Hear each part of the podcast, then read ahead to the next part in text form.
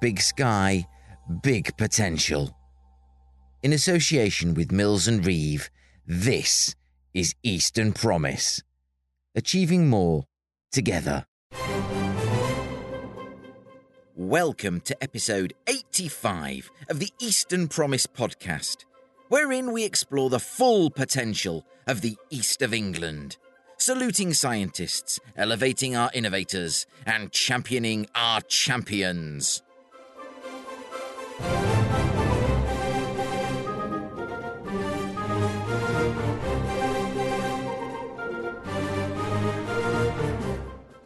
Earlier this year, Eastern Promise joined forces with Bidwells to highlight the huge opportunity in onshore wind power. Our expert panel shared their insights on planning, energy, and the impact on wildlife, and discussed current and likely future trends in the market. The audience was engaged, and now we're sharing this event with you.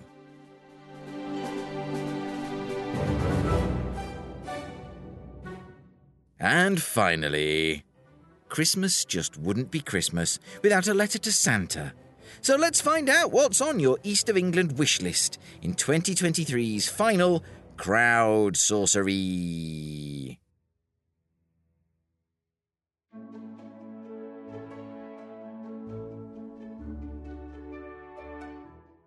From Windy Miller to the Mouse in Old Amsterdam, wind power has been part of the countryside for centuries. Indeed, windmills were first thought to have been used in 9th century Persia, so the principle is nothing new, and their use in generating electricity is something of a no brainer. But there's obviously going to be a but.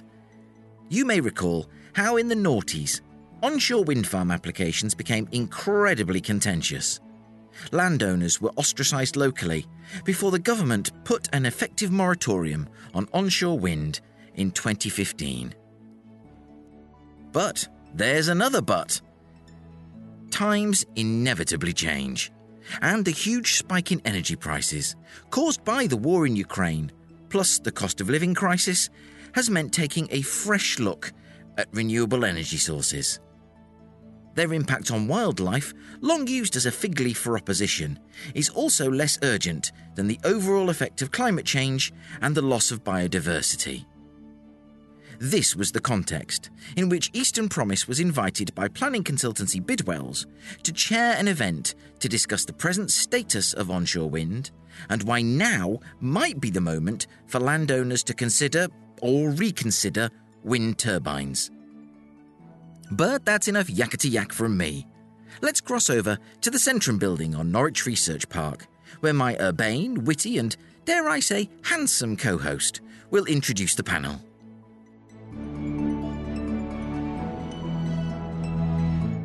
I'm Mike Rigby. I'm Chief Executive of Eastern Promise, which is a not for profit community interest company uh, working to visualise potential, highlight opportunity, which is very appropriate as to why we're here, and celebrate uh, the awesome people like you doing amazing things in and for the East of England.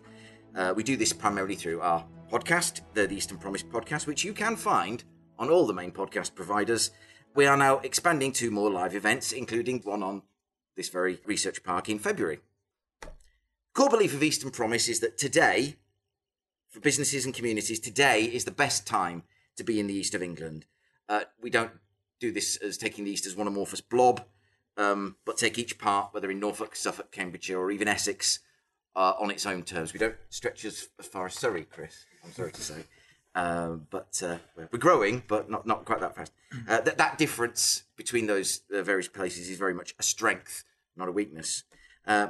On to why we are here. I'm delighted to be hosting this Bidwell's bite-sized seminar, Switch On to Onshore Wind. one of this region's absolute core strengths is energy, particularly renewables.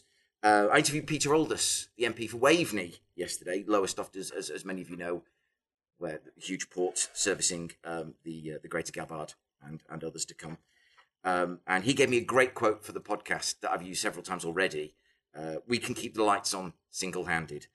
Uh, there's also, as he pointed out to me, no end date for renewables. There's no we have to have, have, it all packed up and put away and found somewhere for all the really toxic stuff to go. Um, uh, the technology evolves and turbines improve as they come and go, but the wind will keep on blowing. And uh, uh, just as a bit of background, I was working for Norfolk MP in 2010 when Eric Pickles called in and recovered the majority of onshore wind projects, uh, what I like to call the Pickles Purge. Um, when it comes to turbines, he wasn't a fan. There you go, well done. Um, I know it's early. Uh, but along with the cost of living crisis, the war in Ukraine, sending energy prices skyrocketing, along with net zero commitments, he said, turning the page, the policy environment, as well as the stigma of onshore wind and other renewables in local settings, has eased significantly. Uh, how much is significantly? And how extensive are the opportunities uh, in onshore wind right now? Where are they likely to be over the coming years? What is the nature and extent of any opportunity for landowners from onshore wind installations? So many questions. And we're just lucky we've got this excellent panel here to, to answer them, not just for you lucky people sitting here, but for anyone listening uh, around the world. And although wildlife, I'm glad Isobel's here, wildlife often cited as a reason not to proceed with wind turbine installations, wildlife charities are keen now to focus on the larger threat to species played by climate change over, over any, any supposed threat by turbines. I'm going to start, though, nav- to navigate this thorny thicket with uh, planning guru James Alflatt. James, could you just tell us very quickly what you do and for whom you do it, and uh, what's the current planning environment with regards to onshore wind? Yeah, thanks, Mike. Um, so I'm James Alflatt, a partner in the planning team at Bidwells, um, predominantly based in, in Norwich. Uh, been uh, doing planning for over 20 years uh, across both the public and private sector. Um, I also specialise in environmental impact assessments, which uh, means managing coordinating um, and assessing the environmental effects of major development projects across a range of, of development sectors, including renewables uh, and the wider energy field. So, in terms of what the current planning framework looks like for onshore wind, I think it's fair to say that um, the planning process hasn't helped onshore wind in recent years, um, and that, I think that's predominantly thanks to Mr. Cameron and Greg Clark back in 2015 when they took it upon themselves to take onshore wind out of uh, the NSIP regime and put it to the local level again. Uh, that in itself, I think, probably dropped onshore wind applications overnight. And I think you can count on in single figures how many successful schemes have got through since that time. So, in the last couple of months, I've seen quite some radical changes in terms of government policy and direction of government policy where it comes to onshore wind. Um, back in September this year, Michael Gove, uh, the Secretary of State, uh, in his written ministerial statement, set out a very clear update on where government policy was going with regards to onshore wind. And uh, those changes came about almost immediately into na- the National Planning Policy Framework. Um, we can obviously go into more detail later about what those changes would be. But, but that's obviously a, a key move and a key shift for government. Alongside that um, is also the long-awaited Levelling Up and uh, Regeneration Act, which came into power in October this year. Uh, within that is the requirement for what they call national development management policies to be pr- produced by government. And certainly, whilst we're yet to see the detail, you envisage that that's going to include a, key topic around onshore wind and the government's approach to that. Um, and I think that's a very important step forward because those documents are going to start to override local plan making. And if there is a conflict between what central government is proposing in those policy statements and what's in a local development plan, the national policy will take precedence. So that, that's a bit of a step change from where we've been over the last few years, where it's all been about local decision making and really com- a significant community backing for onshore wind projects. Could you see, James, um, a further softening of that position, um, whatever happens post election? Yeah, I think whichever political colour you are, um, there, there's a key commitment to delivering more onshore wind. Um, and certainly some of the changes we're seeing coming through the national policy framework now will be built upon. Um, we're certainly expecting revisions to the NPPF again before the end of the year, and certainly further reforms depending which colour successfully gets into government next year.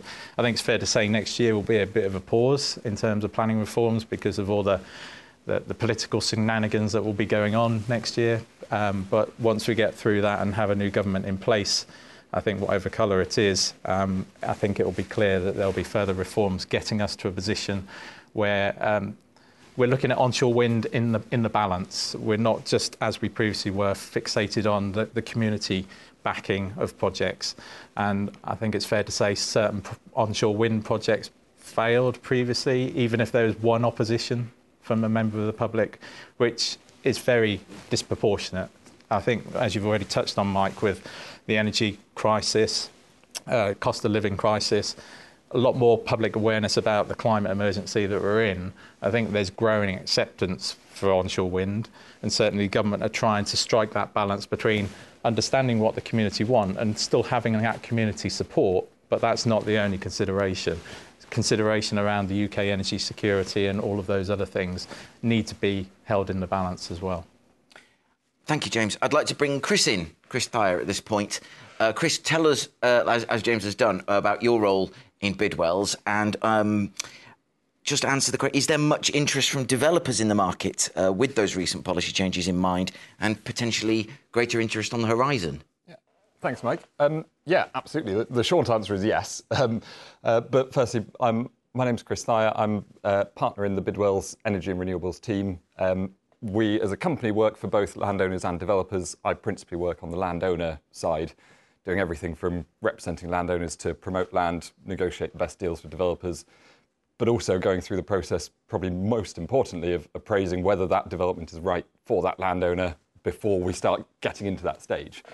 Um, in terms of where the market's going, um, I think it's a key reflection of what James was saying about how no matter which political party gets into power next year, all of them seem to be pro wind in one form or another. And so we can all speculate that there's probably going to be positive change in government policy.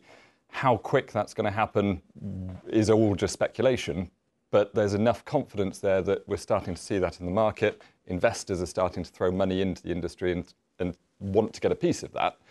Um, the real challenge is timing it appropriately, because if it could take three or five years before we see political change, that needs to line up with the development plan for a project. And what we're finding is that most developers take the view that it's going to take three to five years to get a land deal in place, get a grid connection, get a planning application drafted. So if they start now, they'll be in the best position so that when that policy change happens, they can be the very first ones to chuck that planning application in and be in the best position to get that planning success. If they wait till after that planning policy change, they'll be on the back foot. It will take them three to five years to get that application in, by which time a neighbouring developer could have got another project in and taken all the grid capacity or got the only, the only planning support that's going to be in that local area. Um, so it is speculation, and every developer that I speak to is very honest about the fact that if they check in a planning application tomorrow, it probably won't be granted. But now's the time that they want to start securing land. I'm seeing a great mixture of a number of developers who are actively knocking on doors today trying to get land signed up in anticipation of it. Others who are not yet knocking on doors but are recruiting big teams, building the, the, the, teams to start doing land searches, finding which regions they want to target before they go out and do that land finding. And otherwise, just investors behind the scenes pumping money into the industry saying, we want a share of that. So we're at the sort of crest of a wave, as I see it, that I think the developer interest is only going one way, it's only going to grow. And although we, we haven't yet had that political change happen, as we get closer to that stage, the confidence grows, more money is going to come into the industry, and there are going to be more developers knocking on the door. It's really interesting. Thank you, Chris. Uh, what, can I just check? Uh, don't. This is just a show of hands thing. I'm not going to ask anybody any questions yet. Yet. Uh, is there anybody here from the southwest Norfolk area, sort of uh, east of Thetford, gentleman at the back. Um, uh, I, I, I, mention that because um, I'm not sure we'd call it an interreg, the sort of coffee break premiership of, uh, uh, of the, uh, the member for Southwest Norfolk, one Liz Truss. Um, during her time, she, she, she made much about her uh, antipathy to solar. So I just wanted to come on to that, Chris, and say, what would you say to those who are concerned uh, about developing land f- for onshore wind and that comparison with solar? because obviously one goes along and one goes up in the air. Yeah, I, th- I, think that's a really good question. And uh, what, quite ironically, um, in the, at least the farming community that I've been speaking with, is part of Liz Truss's argument is she's protecting farmers by trying to ban solar. But every farmer I've spoken to was thinking that's the exact opposite argument because they, want solar to happen. If they didn't want it to happen, they wouldn't sign up with the developers. Um, I think what's really nice is that we're we're getting towards that stage of having more political support for a, a, mix of energy supplies. So until now, or at least since the de facto ban of onshore wind in about 2015, we've only really had political support for solar.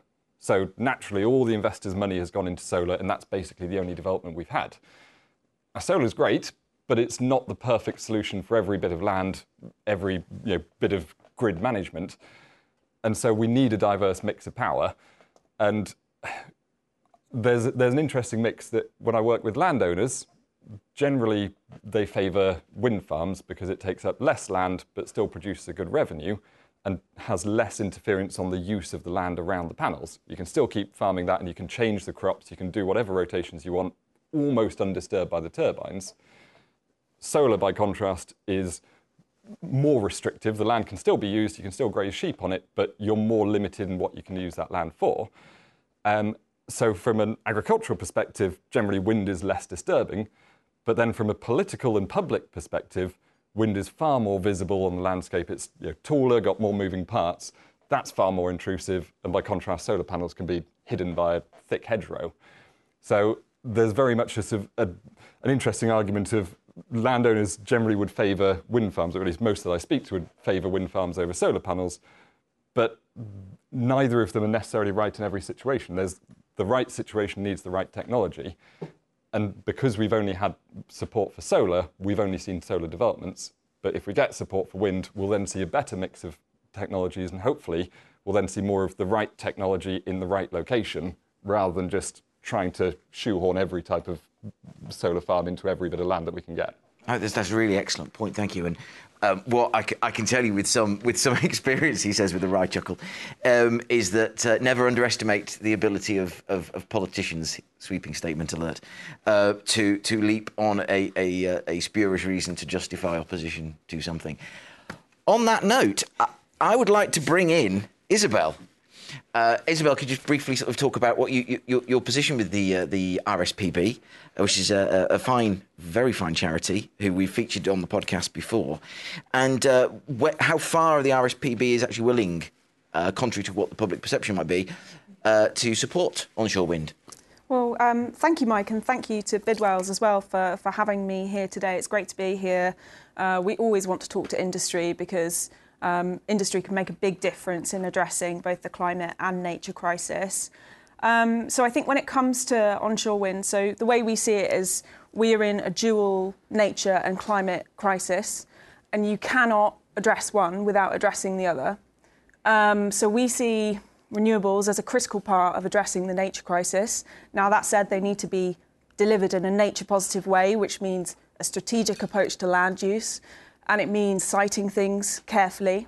Um, but we we would like to see. Um, we don't think that the policy changes earlier this year went far enough. We want to see the moratorium on onshore wind fully removed, um, so that it's on a level, playing field with solar and other technologies. Um, and we actually have our own uh, turbine at RSP HQ. HQ.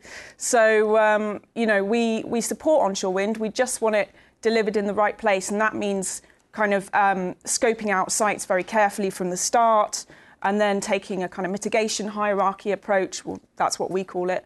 Um, and um, where you, site, you choose the site carefully and then you put mitigations in place. Um, and we um, have a business conservation advice unit. I've got a colleague uh, here today who, who, who, works in that team. Um, and um, they can they advise businesses on how to how to deliver renewables for nature. We've got a partnership with uh, um, a solar developer. Um, so yeah, I think we we you know we also think it's in the interest of industry um, to build this stuff in the right place because it's those applications which um, are put in the wrong place for nature, near very sensitive sites that get bogged down in the planning system and then end up costing the developer a lot more. Um, and, and, and clogging up the planning system. So, um, so yeah, I, th- I think there are, there, are, there are some caveats for us, but we really want to see much, a much bigger rollout of onshore wind along with other renewables. So, could you just briefly go into how, um, on a, a, an entirely hypothetical uh, mm. renewables project, mitigation hierarchy would a mitigation hierarchy would sort of be established, and how that would work? So, you would scope out the site. You would look at the designations. National, we have you know, Natural England have a database. You can look at the designations. You would scope out the site, look at what designations are nearby. You'd look at um, what habitat and what wildlife is on the site, and then you you would try to kind of choose you from your land option, from whatever land you've got. You'd choose the the area that is least sensitive for nature you would then kind of look at what approaches you need to take within the site, whether there are any particular areas that you need to avoid developing on, and some areas that might be less sensitive than others. Um, you know, it can really it can really be really really specific. Sometimes it might be a particular corner of a field is much more sensitive than, for nature than other areas. So you'd start with that approach, and then you'd look at um, what mitigations can you put in place. Can you bury the cables? What will be the cost of doing that? Um, is that going to make a big difference to the nature there? Government actually announced uh, community uh, benefits yesterday for, uh, for, for new pylons, but um, the, the cost for the developer will be a lot lower for, for burying cables. Um, so I think that's that's quite a good thing because um, it because it shifts uh, shifts the weight towards burying cables. And then there are things like radar technology, cameras, um, marking the blades. A lot of birds, unfortunately, uh, the collisions happen at night because they can't see very well. So um, you can use sound, you can use camera, radar. Uh, you can shut down the turbines at certain certain types at certain times of the day, which is what we do at our HQ. But obviously, um, probably the best solution is is to do radar and camera technology, which shuts it down for just a few seconds, um, so that that bird um, doesn't doesn't hit the turbine. And then you look at kind of vegetation management and things like that as well, um, and habitat replacement um, to ensure, because displacement can also be an issue. So the birds actually will just avoid the area and then lose that habitat because because they just avoid the turbine. So um, yeah, there are lots of things you can do, um, but planning planning it to put in the right place is critical. I've got a question here that uh, seems slightly leading, but I'll, I'll do it anyway. Does the RSPB offer an advisory service for landowners interested in renewables projects? yes, yes, we do. Um, so we, we set up um, a business conservation advice unit in, in about 2009, and, and as I mentioned, um, we've got a partnership with uh, a fantastic solar developer who, who, who deliver really um, good levels of biodiversity net gain on their projects, and well, that's what we're aiming to do with them. And uh, yeah, we've got about 20 people in that team. James, so we've heard that the opportunity, the time could very well be now. We've heard that you know that wildlife is, is, is, is not the issue that some might like us to think it is. How long does the current planning process take? Good question. Um, I think at the end of the day, the fact that we haven't seen much onshore wind applications in recent years, there's nothing really to, to benchmark it against. I think all I could say is um, for an application of this scale, uh, the statutory period being a majority of onshore wind projects would be subject to environmental impact assessment. The statutory determination period would be at least 16 weeks. But realistically, it would be longer than that. Uh, I think everyone in the room and who's listening probably had experience of local planning authorities and uh, their resources at the moment and how long things take to get through planning. That said, to try and mitigate the, the risk of a protracted determination, we'd always strongly advise a thorough pre-application process, engagement with statutory consultees uh, and non-statutory consultees, and, and making sure that you've, you've tried to iron out as many of the technical issues and constraints to the development as you can from the outset before you even get close to submitting the application. Hence, going back to Chris's point, why it could take realistically three to five years to get yourself ready for an application, because by the time you've done all your, your data collection and designed the proposal and navigated through that pre-app process, you're probably looking at that sort of time scale. But that's money and time well spent because then hopefully that allows more of a fast track determination. And sorry, just to finish, yesterday you might have heard in the autumn statement the Chancellor's uh, committing to uh, if you don't get your application determined quickly, you'll get your money back. So you can see government are, are really starting to intervene and try and encourage local authorities and target local authorities to perform much better than they have done recently and get planning decisions Yeah. through quickly. That's that's uh, that's, that's going to be quite the incentive, I think. So you've you've hearing all we've heard, and if there's a landowner listening or in the audience today who says, you know what, I'm going to go for it," where do they start? I think the first critical issue is um, grid capacity, and, and Chris can obviously talk about that in a bit more detail. But um, if you haven't got the grid capacity in, in proximity to your site, then the, the project's not going to fly. It's not. It's not going to be viable. But once once you've gone through that due diligence and got to a point where you, you, you acknowledge you've got a grid connection and there's capacity to take the development, it's then looking into what are the planning opportunities and constraints for the site and doing an initial feasibility from a planning perspective, looking at some of the, the, the technical issues, the environmental issues, and what the, the potential effects of the scheme could be, how they could be avoided, how they could be mitigated, to really give a, a, hopefully a, a, a high level picture of the, the prospects of success uh, and the, the key things you've got to focus on in preparing a future planning application.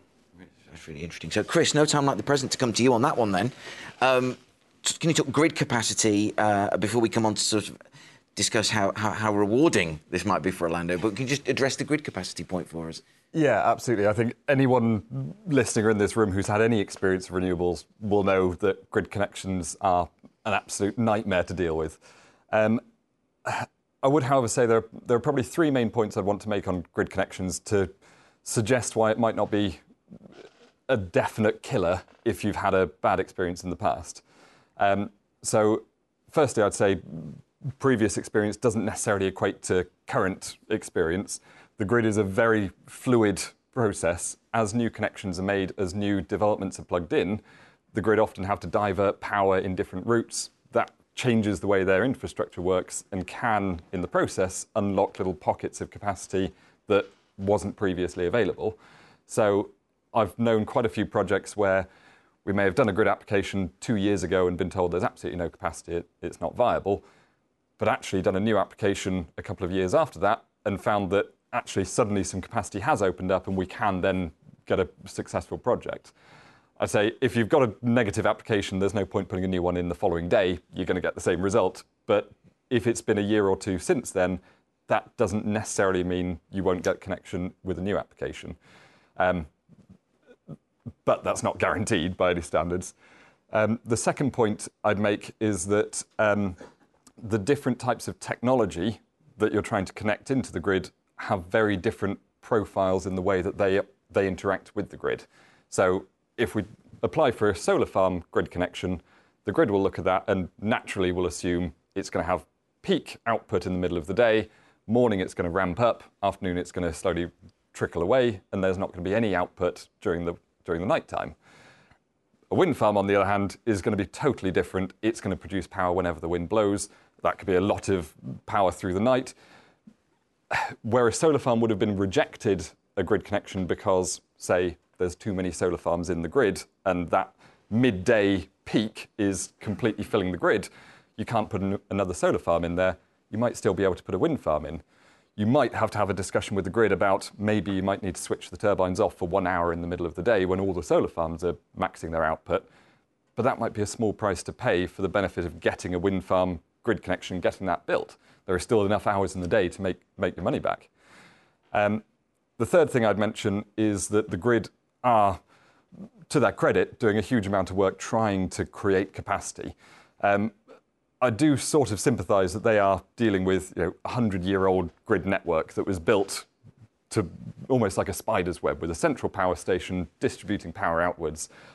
And renewables are just completely breaking the system. We're trying to feed power in the wrong direction from all kinds of different locations, using the grid in a way it was never made to be used. So I do sympathise that the the grid are sort of struggling to keep up, uh, doing the best they can with what they've got, but the infrastructure is just you know, pretty old and knackered. Um, one thing that you know, in the Chancellor's recent autumn statement, there was some talk about more money, more funding going into grid to help with upgrades. But in the process, they've got all kinds of plans of how they're going to start freeing up more capacity.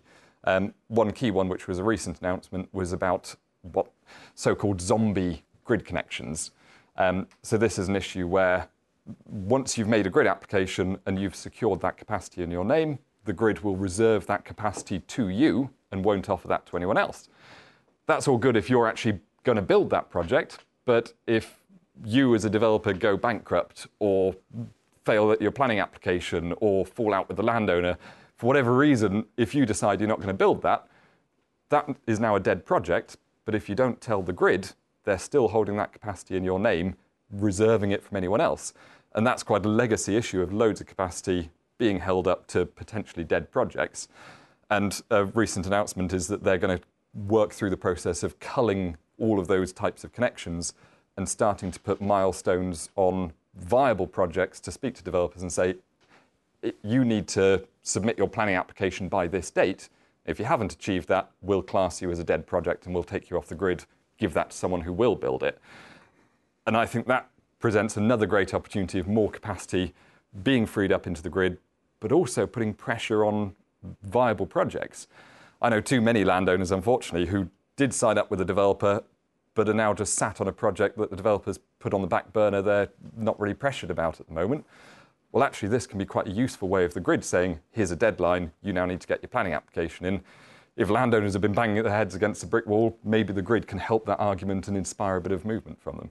So, yeah, grid is still going to be a challenge. It's, I'm never going to say it's going to be an easy process, but there are enough, enough processes in place that a bad experience historically doesn't necessarily equate to a, a bad experience today.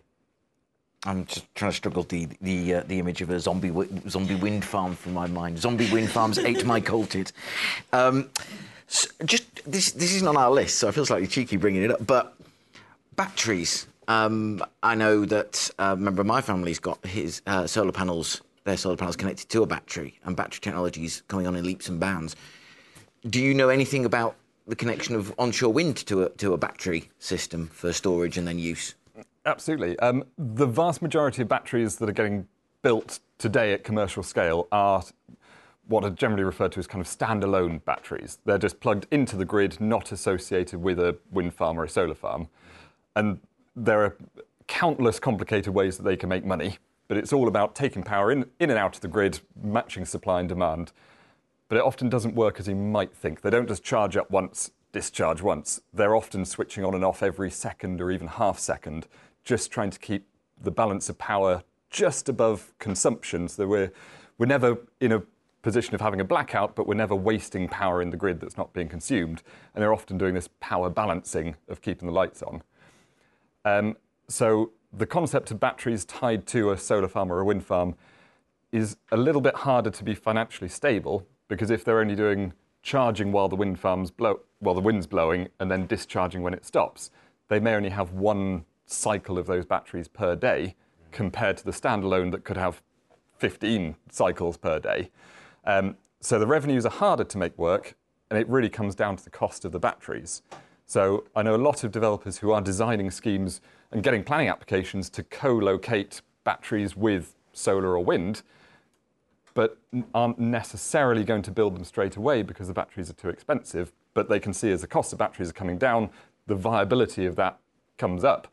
And so that's definitely going to be a, a technology that we'll be seeing far more commonly in the future. It's rare-ish at the moment, but going to be far more common as we go forward.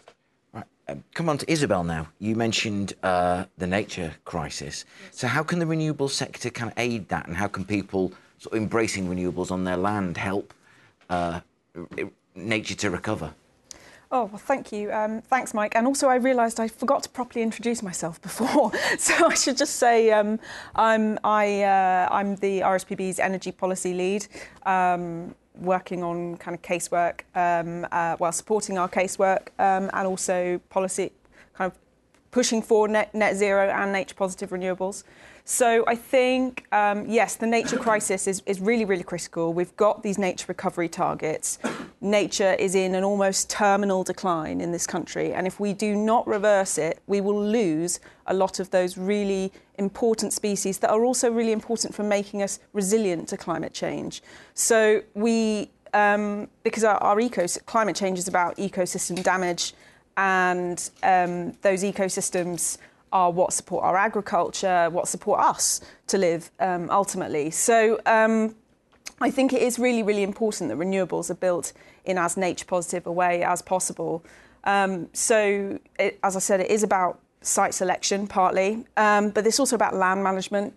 You can kind of create habitat, use, so with solar panels, you have an enormous opportunity um, uh, to, to, to kind of create habitat and uh, to support biodiversity on those sites, as we know from our work on solar. Um, onshore wind in England has obviously, you know, it's not been built for, for some years at any scale.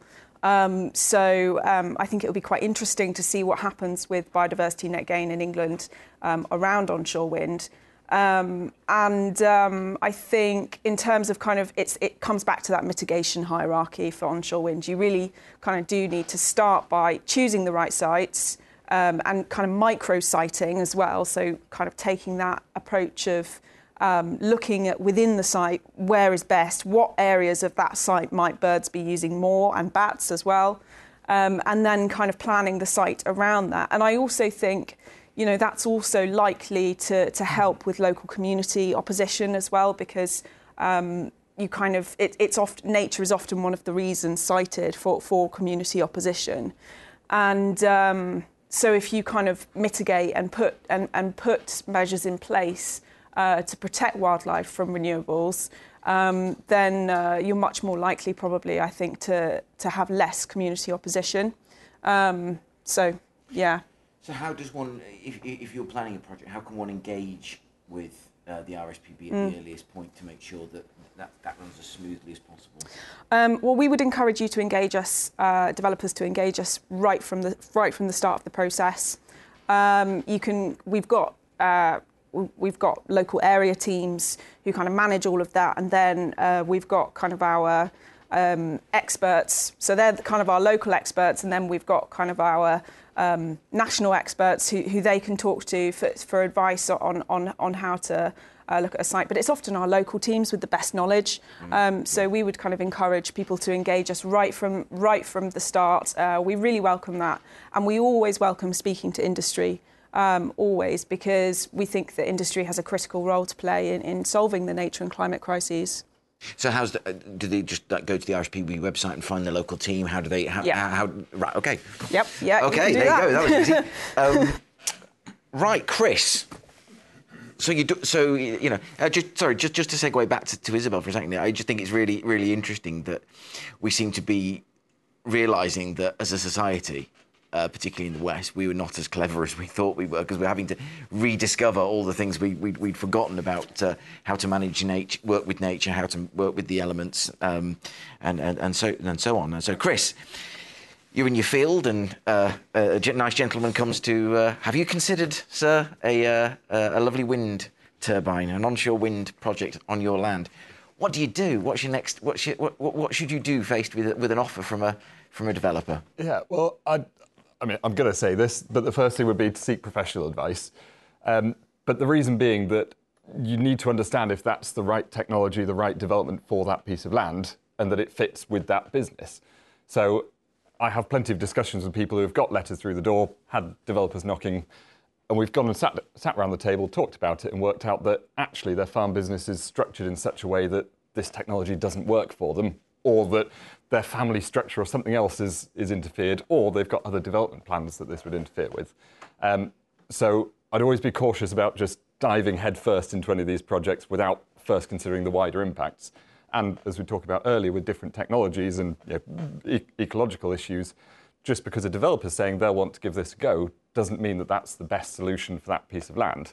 So we could then talk about whether there's you know, better prospect for doing a solar farm or a battery storage project or something else that's the most appropriate technology. But then spinning off that, if we get to the point where we concluded that yes, this is the right thing to do, then it's a conversation of we can go to the market, speak to other developers. I'd be cautious about going with the first developer who knocks on the door. Just because they're the first doesn't mean they're ne- necessarily the best. So it's worth speaking to the broader market, getting an understanding of what the rental terms are, whether what you're being offered is competitive, but also looking at the business models of the companies there's a huge range of developers out there, everything from household name energy companies who have huge reputations, huge resources, but can also be quite slow and bureaucratic because of their size, but they're relatively stable. You can't imagine they're going to go bankrupt anytime soon. They should be fairly stable at getting it built. But you've also got much smaller outfits of you know, companies with just a handful of members of staff, very few projects, much higher risk. But if those couple of staff members are also the shareholders and it's their personal funds behind it, they're going to work the extra hours to get this through. They're going to burn the midnight oil because they don't get paid if they don't build it. And different clients and different relationships bring those different developers together. I often work with country estates where you've got trustees that you're reporting to, and in that case, the big stable firms are often pref- preferred because then it's a justifiable decision to go with the managing risk. But other times, private farmers quite often like a bit of risk with someone who they know they can pick up the phone to, and that's you know, the chairman of the company who will have an answer for every question they've got. So there's a lot of that to go through and finding the right developer. All of that should happen before you make the decision of which developer it is you want to work with. And then from that, then spins on to what James was talking about for then starting to do planning assessments and what Isobel's talking about for looking then at where you would be siting the development around any ecologically sensitive areas. Um, so yeah, it's it's a complicated conversation, but yeah. the sooner you start that conversation, the the more comfortable you are with the decisions you made. Right, we'll, we'll, come on to questions from the floor in a minute, but I just want to talk filthy lucre for a second, and how. Uh, if anyone's listening with small children, you might want to get them to leave the room. How financially rewarding can it be to have uh, uh, an onshore wind development on your land? A simple answer is very. if, if, there wasn't money, if there wasn't money in it, then it, you wouldn't build a wind farm. Developers are doing it because they want to make profits, and naturally, landowners, you're not going to sign up to these deals unless there's a good enough revenue for it. Um, the revenues are exciting, but they can also attract a lot of tax as well. So that can also be a big element of before you get to the point of signing legally binding contracts to then get the right experts in.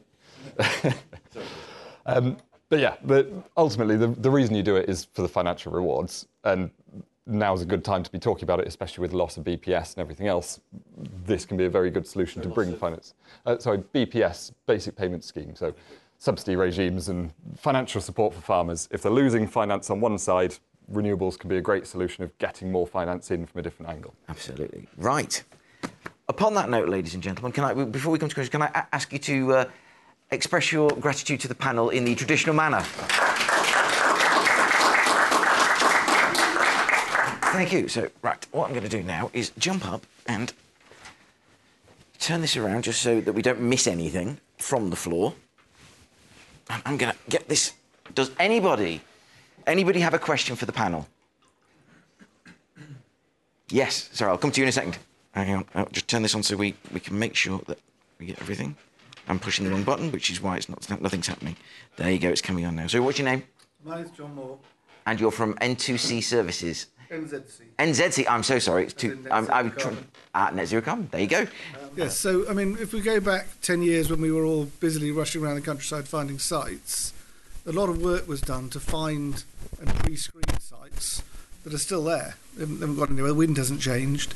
The, generally speaking, the nature situation hasn't changed and radar is still where it was. Um, is is it worth people who maybe had their hopes dashed against the rocks of Pickles' planning policies? Is it worth them trying again now? Well, I like the sound of it. It sounds like we should come in a jar. Pickles' finest planning policies. Panel, who's going to who's going to lead with that? James. I think from a planning point of view, definitely. I think um, there, there's a wealth of sites that have been stifled by the previous regime. I think we're, we're seeing some real positive shifts in government policy, but those that I mentioned earlier are still very limited. I think what we see over the next 12 to 24 months coming out of government will be key to the success of those applications coming forward again. Um, I think the signs are very positive, and onshore wind has a big contribution to make to the country achieving net zero targets. So, um, in short, yes, and obviously there's already a wealth of information about those sites that gets you further along the process we've described much quicker. He's finished typing. Yes, sorry. Um, it's a, it's a your name, your name, sorry, please. Yes. Uh, Sam Reed from Opportunity Net Zero.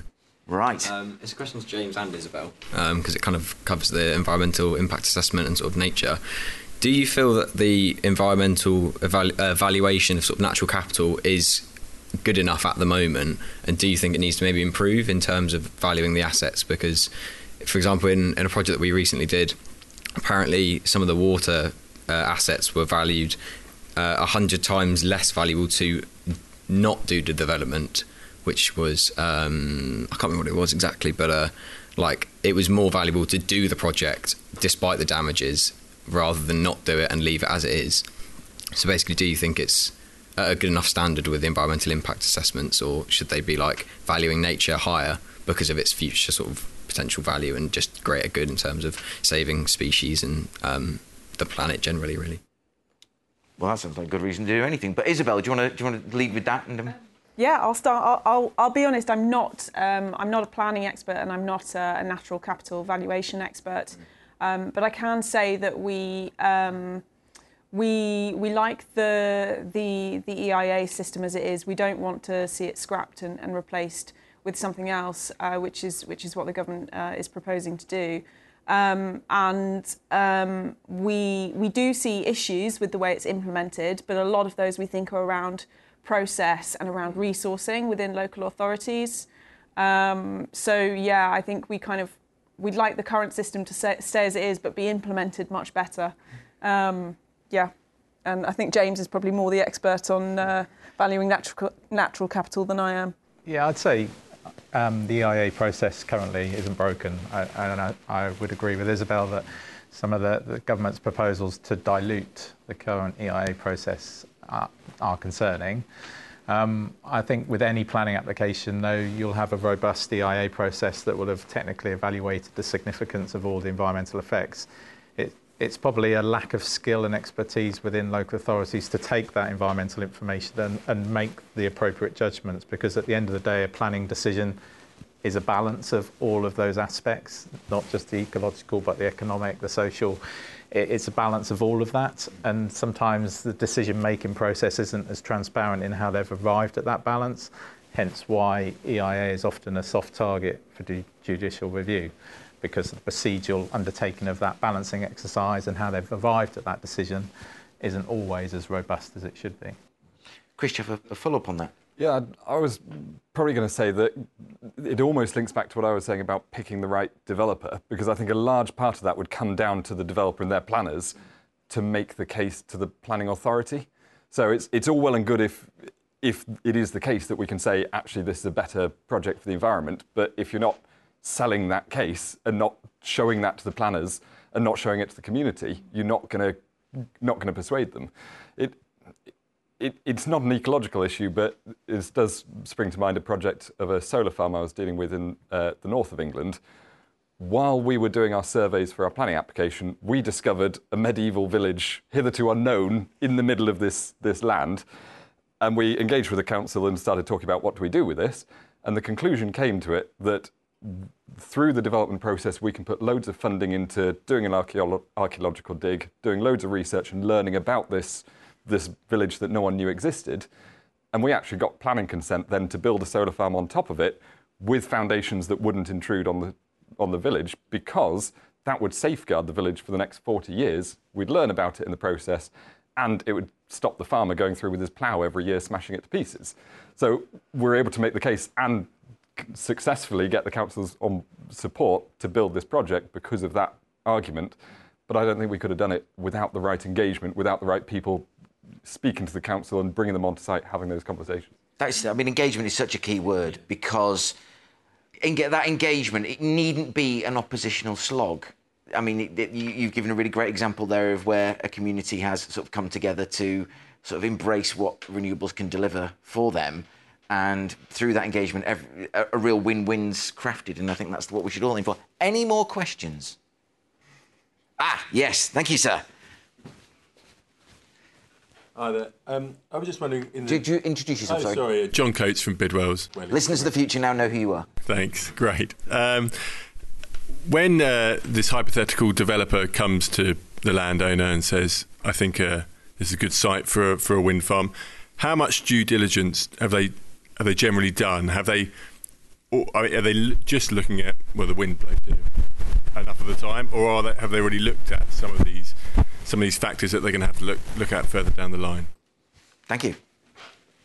I'd, I'd say the, the honest answer to that is it, it, it depends on the developer. There, there are going to be plenty of examples of developers who have simply done some basic research of there's a substation that we think could have grid capacity. We'll just write letters to everyone within a five kilometre radius.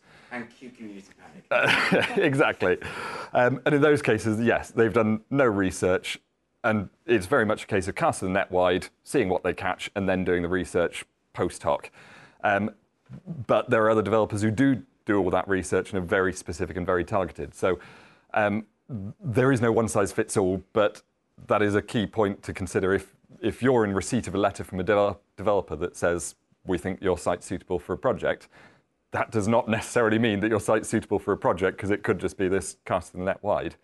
But it's worth using that to inspire the conversation to then get the likes of, of James and Isobel uh, to be able to look at is this actually going to be successful?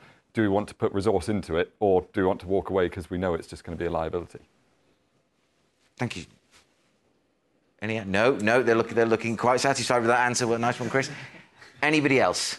Come on, you know you've got one. One more then. Go on, thank you, sir.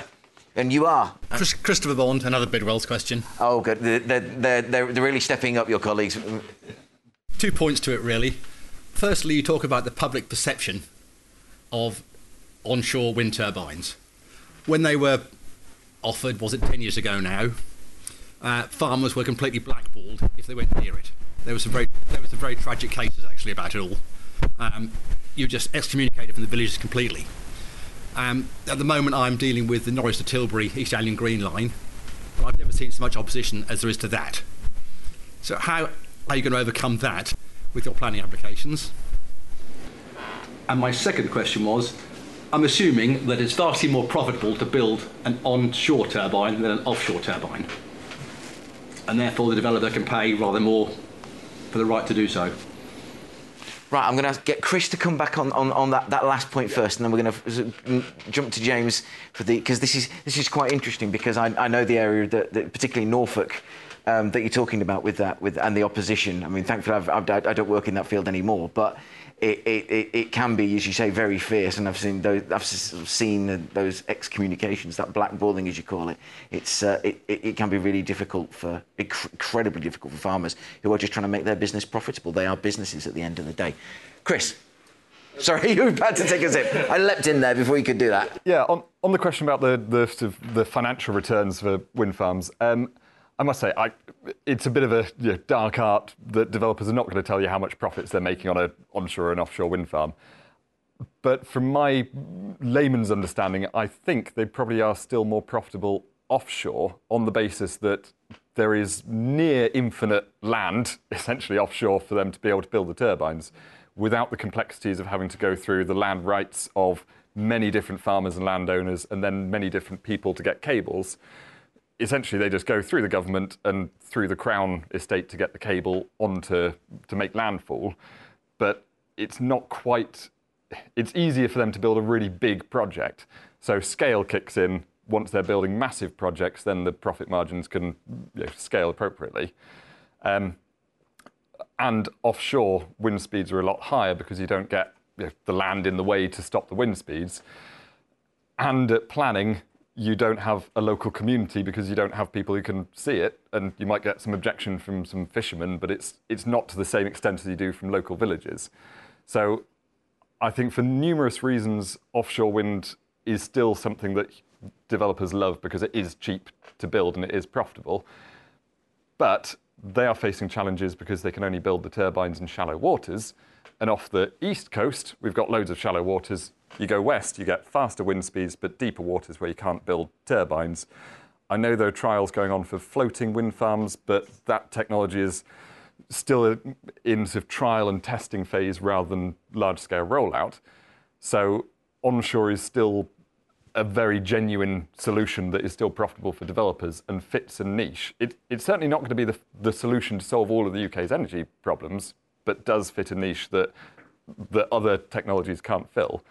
Um, one thing I'd probably touch on with that is that since 2015, when the ban came through, the manufacturers of turbines have all designed their wind farms for offshore use. So most of the turbines you see on the landscape today might be 75 metres to the top of the tip of the blades. But if you go to the market, if you phoned up one of the manufacturers and asked for their brochure of all the turbines they produce, probably the smallest you can get is 150 metres, more commonly about 200 metres tall. Trying to build those onshore is going to be difficult because they're going to be absolutely massive. But at the same time, they're so huge, they're so efficient.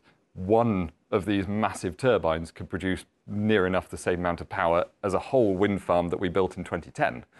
So the economics are constantly evolving. They're totally different to what we're used to from the, the subsidy era, from the pre 2015 era. The profits are still you know, good enough for developers to be, to be active, but we're probably going to be in a different landscape. Rather than seeing a wind farm of 20 turbines across a hillside, we might just see one or two producing the same amount of power, but they're twice the size turbines. Isobel, you've, you've been sort of looking keenly at that. I have something to say on this point. No, no, Please. Just really, really interesting. Um, yeah, I just, uh, I suppose I'd like to add a couple of things. So, uh, just some really interesting points made there. Um, I think so. My understanding is that whilst there are a lot of complexities politically, a lot more complexities politically to building onshore, actually, in terms of the engineering, building onshore is cheaper.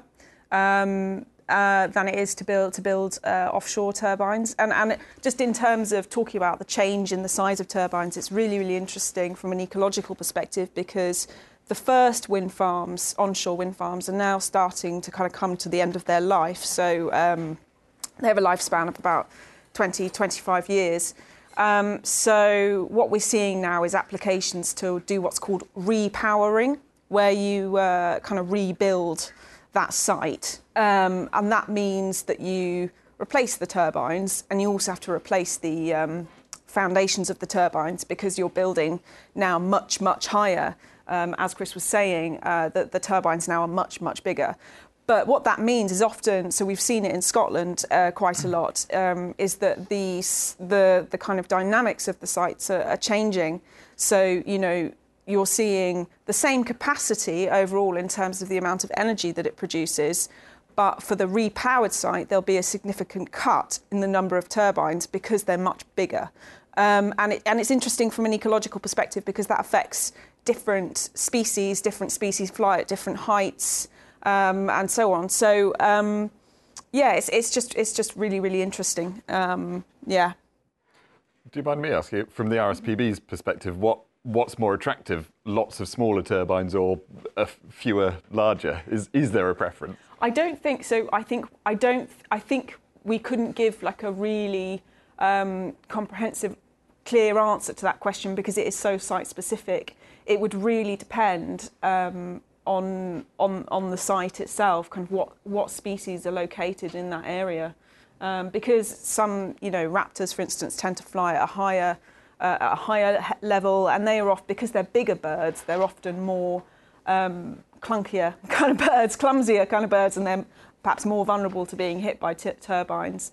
Um, but um, but it, it, you know then if, if, if it's higher up, then kind of smaller farmland birds might not be so affected. So it's it, it kind of varies a lot, I think, depending on the site. Yeah. I just wanted to jump on the question a little bit, not to edge onto the panel anyway. But uh, Sam Reed from Opogee again, Opogee Net Zero. Um, we're also working on the Norwich Tilbury line as well. We're working with National Grid around the community sort of engagement and that side of things because that's going to be initiating in January, I believe. And a lot of the work we've been finding is that a lot of the initial opposition has come through the lack of transparency in the initial phases of it. So, for example, a lot of local opposition have been asking why wasn't an offshore uh, pipe, uh, not pipeline, sorry, offshore pylon network uh, proposed or offered to, towards them, and it was because of the regulations that nas- uh, yeah National Grid have to follow. The offshore pylons and things like that were, were extortionately more expensive, so it wasn't even a consideration for them because financially, in terms of a cost benefit analysis, it was not worth it in any way. But because that wasn't then relayed over to the public, they were left sort of in the dark and not knowing why. They're just being told that this is definitely going to happen on land. And then the sort of further then benefits of how this is actually going to help because I think a lot of it is a lack of understanding of how offshore wind, uh, onshore wind farms are going to help and how this like brings energy security. It helps then change the balance of our generation across the UK in terms of away from fossil fuels and towards green renewable energy.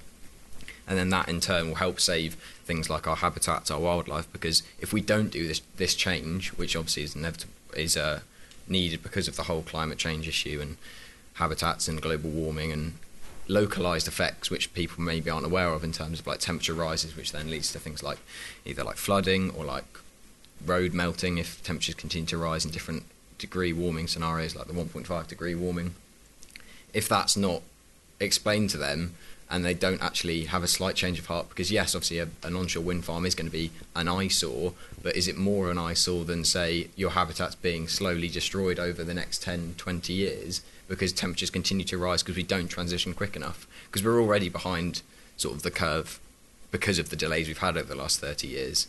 So we kind of need to make sure that we explain the positives and how they can be supported and how the funding and like different community benefits can be explained and used better to really help them in the short and long term, but then also in the greater good and sort of greater outlook actually help this planet make sure that we actually survive and you know protect all of us not just species but also ourselves in the global warming and make sure that our communities are there for future generations. So it's sort of making sure that we have transparency around the processes and how this is going to help and how even though there are minor setbacks now or maybe an eyesore being an onshore turbine but it provides them energy security it provides them cheaper bills. This funding that this project will bring will bring you a new community say village hall or we can implement new windows roads all kinds of different things that would help support them in the short and long term. So sort of transparency and communication along the whole process with the local community would be like really important. Basically. I think that's an excellent point, and I I was recently um, speak, uh, we, Eastern Promise did a, a an event in at Jesus College in Cambridge, looking at the decarbonisation of heritage and historic buildings, and uh, James will, will know all about this, and I'm, I'm sure the whole panel will, but uh, in, James in particular, because there, there is that tussle between we don't want solar panels or a wind turbine on our beautiful historic building or our beautiful farmland but if the land is so wet because you know we're going to run out of names for storms soon. We've, we, we, we're on to the names that even the BBC weather uh, weather can't pronounce. So st- storm um, we're going to run out of names for storms. But if nobody can go and enjoy the landscape because it's yeah. raining too much, if nobody can go and look at the buildings because you know the, the, it's, it's too damp or it's too dry or the you know, then what's the point? We, we, need, to, we need to actually address the energy usage quickly. Um, James, you, there's, there's been a lot about the, the engagement uh, factor, and that must be. I'm sure you've done your fair share of public meetings where, where you, you, you may as well have come with a scythe, a cloak, and a mask uh, and, and said, ha ha ha, uh, and put the giant, the, I've, I've been at many of those, put the giant bags of money on the table first, and, you know.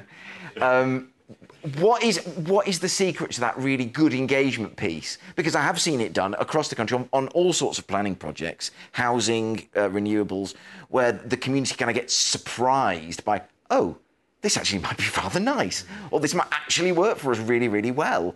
And the, the kind of ones who are sort of determined to d- die in a ditch opposing it kind of get shunted to the, the sidelines. What's the secret? Tell us the secret sauce from Bidwells. Yeah, well, I think in, in terms of those sort of uh, consultation events, often you get the, the vocal minority that come out and, um, shall we say, vent at you. Um, the silent majority who are sitting back saying, well, actually, I think this is pretty okay, I'm, I'm quite happy with it, you never really get to see at these events. So it's how you engage with those. And I think the transparency point, being honest, is key. I think being very early in the process is also key. I think too often you go to these events and you can see people walk in all fired up, ready to go, and you almost just got to let them vent and, and, and let them wear themselves out and actually just then give them the facts. And by the time you've left them but that day, they've actually turned around because they said, Oh, I didn't realise that. They have the misperception of what the scheme is actually about. They don't understand what the benefits are. They don't understand why you're doing what you're doing and what you've considered in reaching that conclusion. So I think honesty, transparency, and explaining it to them thoroughly. Yeah, You're never going to please everybody, though. That's the reality. And, and, and, the thing of it is, there's always disruption in the construction phase, but that disruption will cease. Yes, it'll be a pain in the neck for a bit, but the disruption will end, and there'll be something really great for everyone to enjoy at the end of it. And as, as Sam says, keep the keeps the uh, keeps the, the, the climate change wolf from the door. Isobel, you you again sitting very patiently, giving me the uh, I want to say something look. I was just going to jump in and say that I think so. I, I, I haven't had time to fully digest yesterday's announcements when it comes to uh, energy policy uh, in the autumn statement because uh, there was a lot um, that was published yesterday and mentioned um, in the Chancellor's speech. Um, but uh, and, and I think we probably have we're probably not happy with all of it. But there was one thing that came out uh, in their transmission action plan uh, that I, thought was quite interesting, which is that the government is committing in principle to delivering a, a public communications um, campaign around the need for a grid upgrade. Um, and I, I think that, that that should be really, really interesting. I mean, let's wait and see see what happens um, because they've only committed to it in principle so far. Um, so we don't know what it's going to look like. But um, yeah, I think there is a big public communications piece to be done around the importance um, of this energy transition and what it means for communities. James, any changes that aren't in, I'm going to get slightly nerdy and technical here, uh, regulations to regulations or, or, secondary legislation, ones that require primary legislation. Is, is that likely to happen now before? Yeah, well, the, the Levelling Up and Regeneration Act is the, the principal primary piece of legislation from which now the regulation will follow. So I think the fact that that's now actually got through and is enacted is, is a real step forward. We've, as I said earlier, we've waited a long while for that. I think going back to the comms point, I think the government have recently consulted on, on proposals where if a local area supports onshore wind, that they will be incentivised and they, they will potentially get discounts on their electric bills, etc. So we're still waiting to see what government's response to that consultation is, but that's, that's any time soon. And I think that that's a direction to travel that government acknowledge that community support is important in these projects, but it's not always possible to get overwhelming community support. So you need to balance it against all the other issues, UK energy security, cheaper energy bills. And if you it sounds wrong, but if you can buy a community support by saying, well, actually, you'll get some direct benefit from this onshore wind proposal by virtue of you getting cheaper bills and you getting the community infrastructure that has been spoken about today, I think you'll start to see a, a turn towards actually people thinking, well, we know we've got to do this. Okay, I might not want it in my backyard, but I can see the benefits of, of doing it.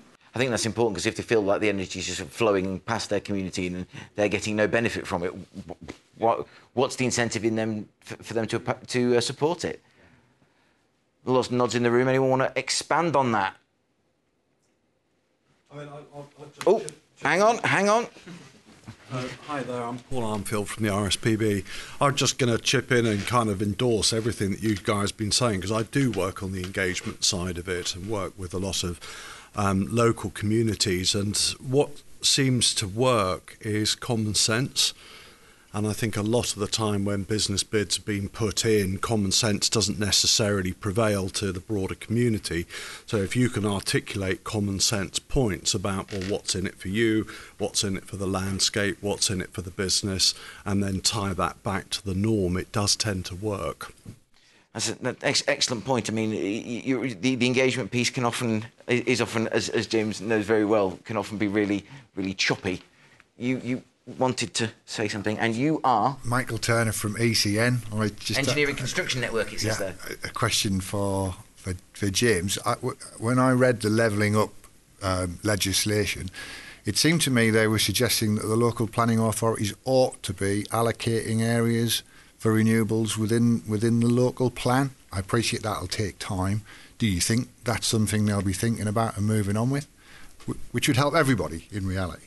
Yeah, certainly. Um, the changes to the NPPF that came in in September also advocates that local authorities need to be putting forward what they call positive strategies for the delivery of renewables, including onshore wind.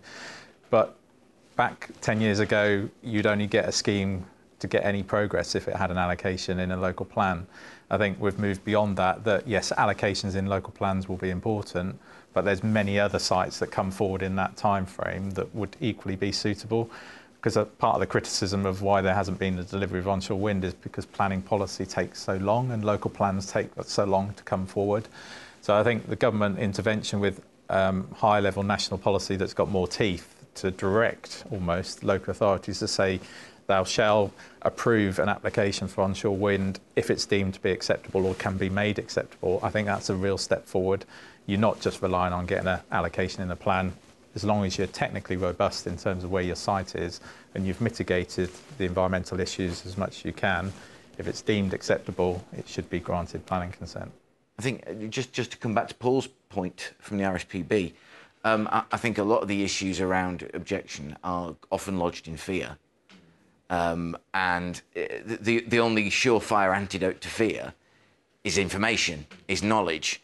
Um, you might not like what you learn, and you might not, but you, you can come to that judgment, as, as, as, as both Chris and Isobel um, alluded to, that judgment of, on balance, it is what's best for me, best for my family, best for our community. Yes, there's going to be some inconvenience, and yes, there's now going to be a turbine where there wasn't previously one before. But on the whole, it, it, it's best all round. I think a local plan process is very hard for the local public to engage with as well. And the amount of schemes I get involved in where there's been an allocation in a development plan for many years, but you come in with an application and the local community say, oh, where's this come from? It's like, well, it's been allocated for 10 years, but they, they don't engage, and I think that's a criticism of the local plan process. It is, it can be so technical and so procedural, it's very hard for the, for the layperson to engage with. It's not until the application comes through the door that they, they all go up in arms and start to, to think, well, how do I object? Because that, like you say, it's the fear factor so their default is objection before they've really understood what the issues are. When they were in the regional planning authorities ought to come back to, to make it all a bit simpler. Yeah. Well, of course, in Cambridge, they've got the uh, the Greater Cambridge Planning Service now in, in Cambridgeshire, and um, that's I, I couldn't comment on. You'd have to ask someone from Cambridgeshire if that's a, a, an improvement or not, but uh, it seems uh, instinctively better to kind of have one bigger team with access to more resources. But uh, Paul, you had your hand up, and I will now race down the aisle to you. So it's just a final point to what we were discussing. It's um, what the issue really is, is. It's about change, isn't it? It's people just coming to t- it, it's and coming to terms with what change is, and it doesn't necessarily mean that change is for the bad. It could be for the good, but you just got to go through that education process, which Isobel, what you were saying earlier on about that government making the um, the communications plan about renewables, I think is a critical part of that understanding. So that was great to hear. It's the first I've heard of it. That's great. And, and just to, those of you in the planning sphere with longer memories, uh, who, who, who here remembers the joint core strategy? For, there's a smile, there's a smile and a nod. And I remember in my days working for one of the local MPs being at the the uh, inquiry at uh, the King Centre in, uh, in Norwich and the local people, to, to James's point, were almost solely absent except for like one day when this one project came before the inquiry, and that was long, the Long Stratton bypass. And and uh, it's it's really striking that most of the time it's the local authorities, the planning uh, consultants, and you know the, the, the specific interests like the RSPB who are there to, to but the local communities are absent. Obviously, mainly because it's during the day and, and, and most people have, have jobs and, and, and various things to go to. Any more questions? Yes. That's like this. We're cooking with gas now. So it's John Moore again. Um, slightly connected to the issue of the local benefit. Um, one of the things that often comes up in schemes looking at particularly community schemes is the issue of can we actually feed some of our generation to local use? And the local electricity bill didn't make it through Parliament. We then had the Energy Act 2023, which is vast and impenetrable. Has anyone looked at that to see if any of the sort of local electricity provisions have, have come through and whether that some of that might uh, become available to people? Yeah, I, I've I've looked at it from a slight, somewhat different angle when I've been involved in things like a housing development, and we've looked at can we do co-locate it with renewables and supply that power to the housing. Um, really frustratingly, what we've then faced is difficulties with the Competition and Markets Authority because it, uh, all domestic customers need to have access to a range of power sources. And so, if we were to do a private wire from our solar farm or wind farm to those houses, we'd have to build a private network around all the, all the properties. But we would also have to build the public power grid as well, and they'd all have the option of buying power from us or power from the grid and you can understand the rationale behind it, but it then means that the funders behind a solar farm or a renewable project are then nervous because they've plugged into a finite number of customers all of whom have the freedom to go to another supplier at any time. And so, are you going to put your X millions of pounds into this project in the knowledge that your customers could walk away at any moment? And if you start losing one customer, the others have to pick up the slack on the bill, and then you start losing two, three, four. You could lose all your customers very quickly. So, private wire schemes are quite common where you've got things like a massive single commercial customer. So, if you've got a big industrial estate, you know, big heavy industry who is a sole customer would take all that power. Brilliant. You can do a deal with them, sell their power. Maybe if you've got a small handful of different businesses, you can diversify, that can work. But at a domestic scale, I've never found a way to make it work. I would be glad if someone could find a way, and I'm looking for solutions, but I've not found one yet. Follow up on that because that Thank you for waiting. Sorry, I, I fully appreciate that, that your point, you know, in terms of, of the market's competitions and, and retail customers. But actually, the case that most of these people are looking at would be putting in, say, a wind turbine or a solar farm in conjunction with the heat network with a heat centre. So it's a commercial customer. It's just that running a private wire to a heat centre, which is only a, only use a proportion of that. Um, um, electricity is very a very expensive way of doing it. So at Swaffham Prior, for example, Yes, that's was what they've done. Prior, They've yeah. run a private wire from a solar farm to provide some some power to that heat centre. But it's it's a really stupid thing to do because the wires are already there, um, and actually in many cases it's actually making the DNO's job more difficult. By, by running the private wire, it actually upsets their network and causes more fault problems and all sorts of things. They'd much rather that energy was going through their network. Um, but but uh, as far as you're aware, nothing nothing's yet come through because that's what the local electricity bill was going to unlock. Yeah, I'm, I'm intrigued to see the detail in that as to what, what changes it makes to enable it. Um, I'm not familiar with the details of the project you're talking about, but I know of I know of some projects where, for instance, we've found that the grid have a finite capacity, but we've got enough land or we've got enough planning support to build more than the grid can take. And in those cases, then this is you know, a very logical option: is let's max what we can send into the grid, and then any surplus we can sell locally. It is generally more profitable to sell the power locally than it is to sell to the grid. So that's a very logical solution, so long as we can have the customers to take that power.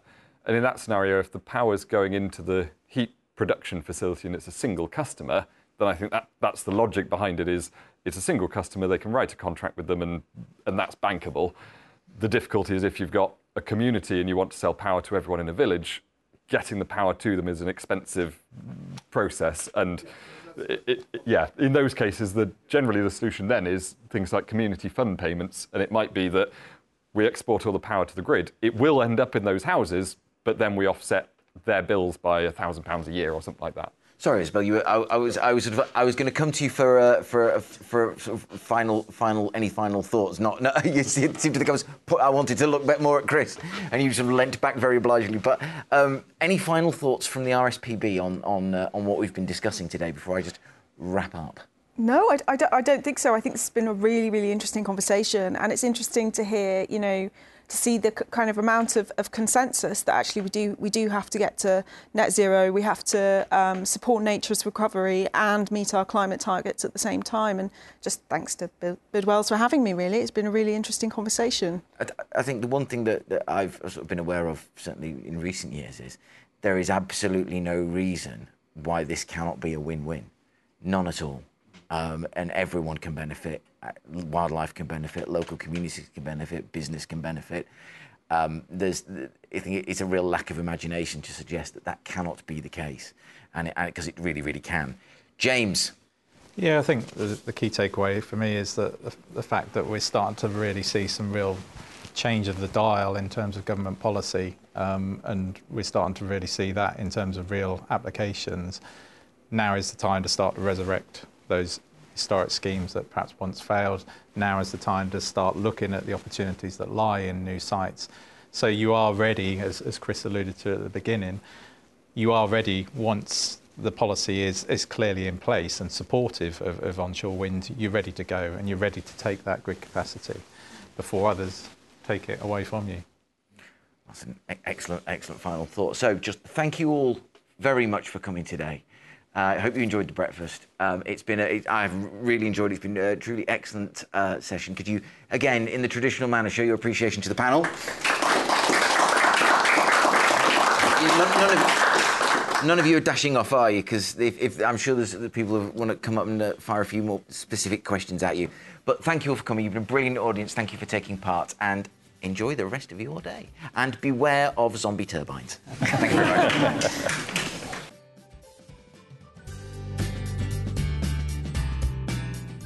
My thanks to Isobel, Chris, and James for their insights, to Jessica Barrett for her support on the day, to the audience for their questions, and to Bidwells for inviting me and Eastern Promise to lead this event.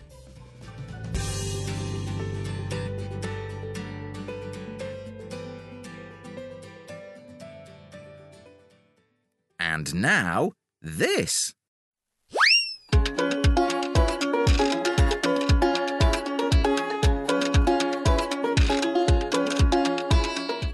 What could you possibly get for that special region, county, city, or town in your life?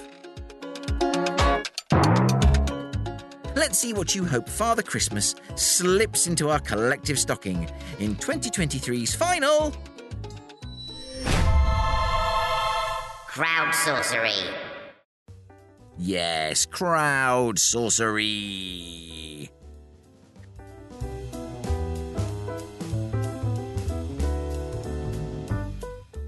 Although maturity brings with it the realization that Christmas is all about giving, not receiving, we all remember those letters we penned excitedly to Father Christmas, asking for the latest toy or a games console or a smartphone or. Uh, well, you get the picture.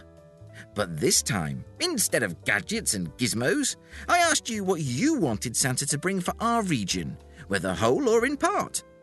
You did not disappoint, not proud or haughty, so let's find out who's been nice and who's been naughty. Here we go, ho ho! Our first name on the nice list is Neil Griffin, Business Support Director, inspiring knowledgeable business support across the UK's leading provider of innovation spaces. Says Neil, easy, Mike, for all the numerous roadworks on the A12 and A14 to be finished. Let's hope all my dreams and wishes come true.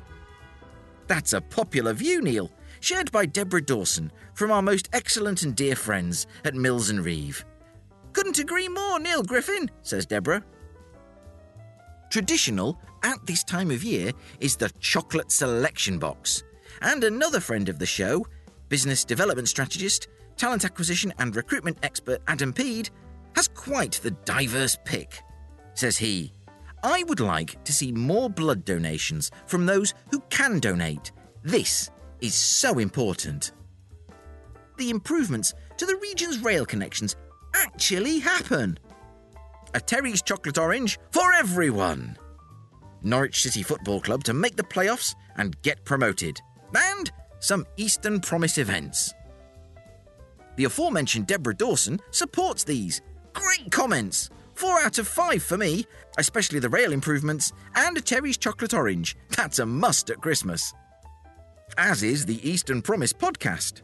A supersized yet gentle exterior gives way to smooth audio caramel with one complete nut at the centre.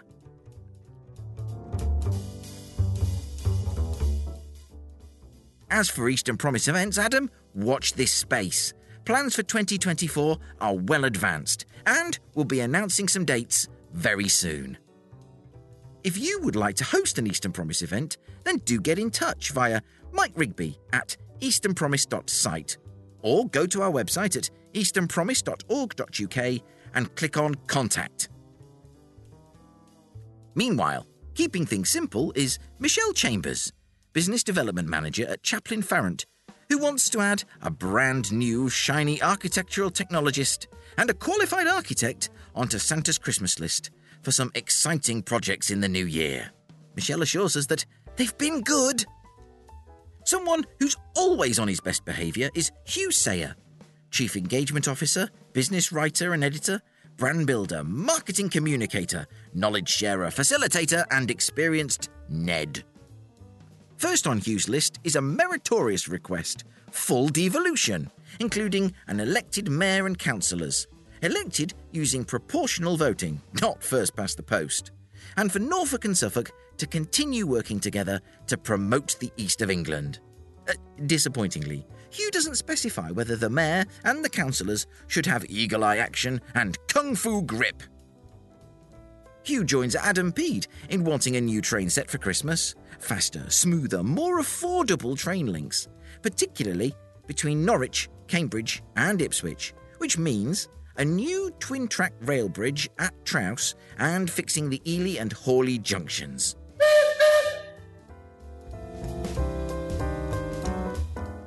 I recently attended a Connexon event at the Gonville Hotel in Cambridge, run by Paula Beckenstein, MCIM, commercial biopharma executive, senior advisor, board director, mentor, serial connector, and relentless optimist.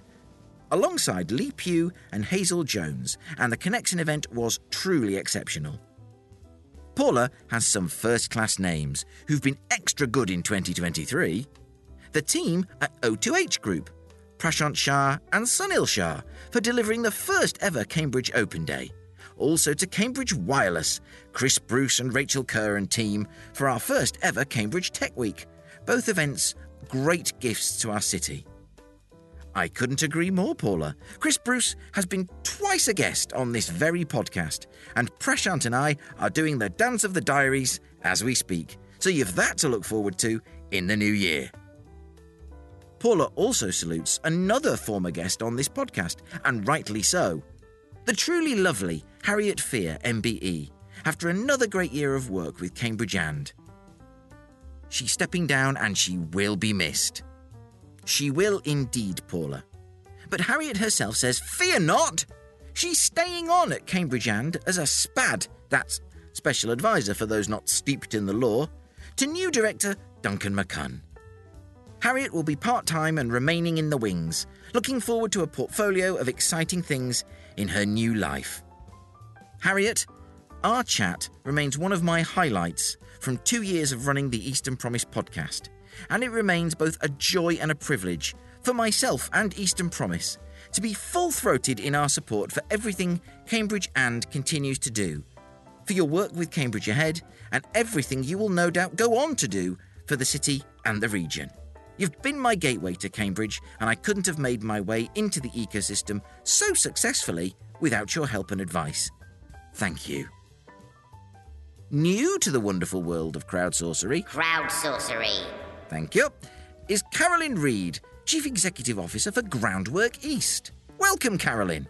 She writes, Mike, it's your East of England elves here, Groundwork East.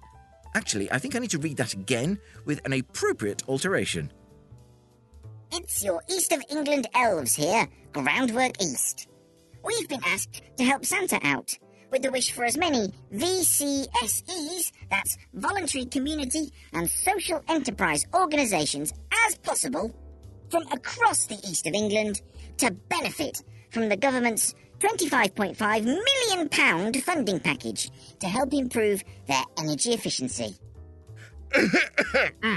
Sorry, Carolyn, couldn't resist. Uh, despite my violating elfin safety. Oh, come on, it's Christmas!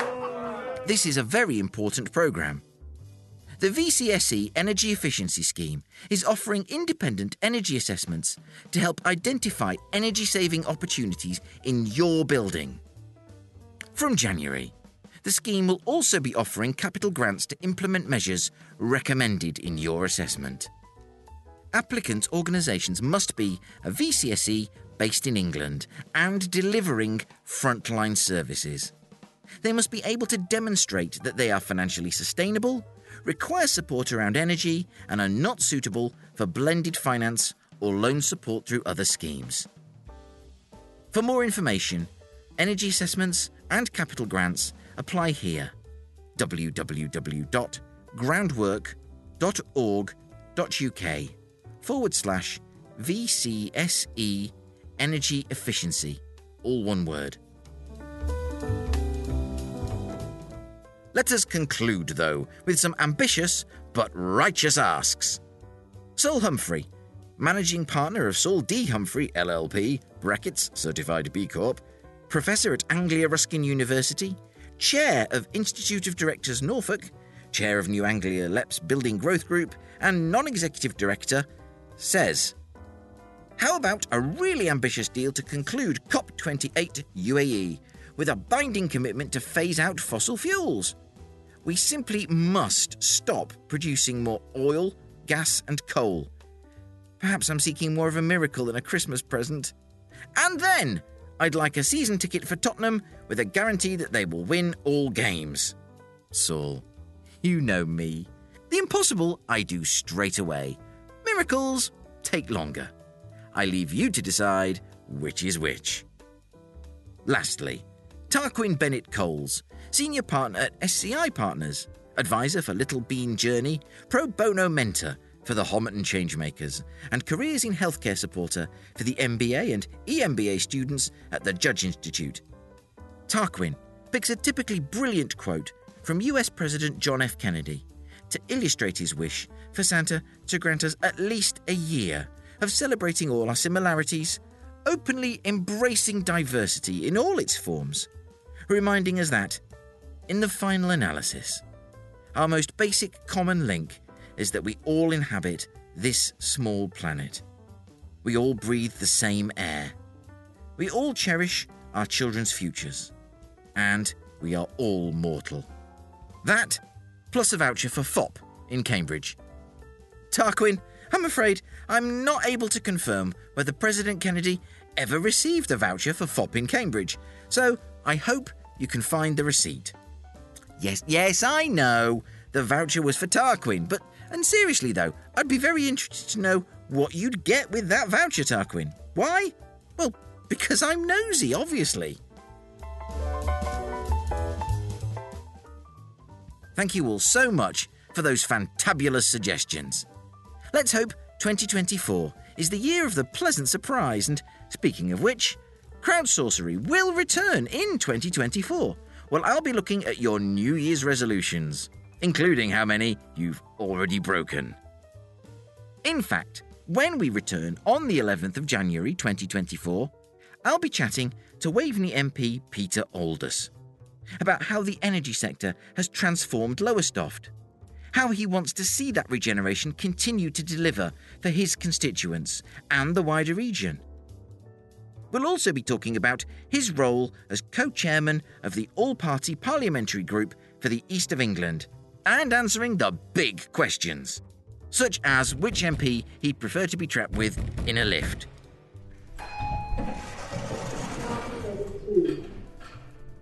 And that's it for the Eastern Promise podcast in 2023. It's been a huge year for Eastern Promise. But our plans for 2024 include more live events, more in our Norfolk Brecks meets Cambridge series, more from the Suffolk Energy Coast, more supporting our friends and colleagues across the region, including another trip on the train. I want to thank all our friends at Mills and Reeve for their support this year, which has frankly been transformative. In particular, I want to thank Lucy Hamilton, Matt Skipper, Christine Joyce, and especially the wonderful Deborah Dawson.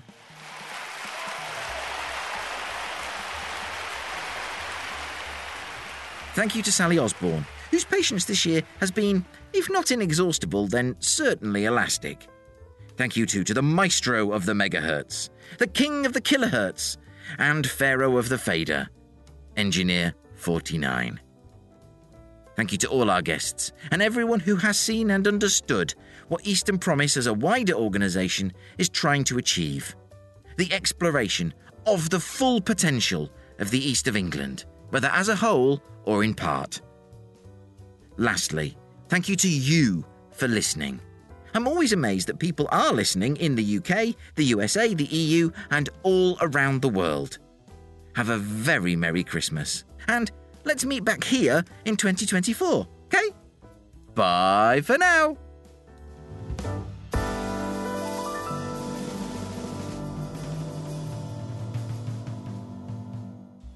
To hear other episodes of the Eastern Promise podcast and to find out more about what we do, go to our website at easternpromise.org.uk.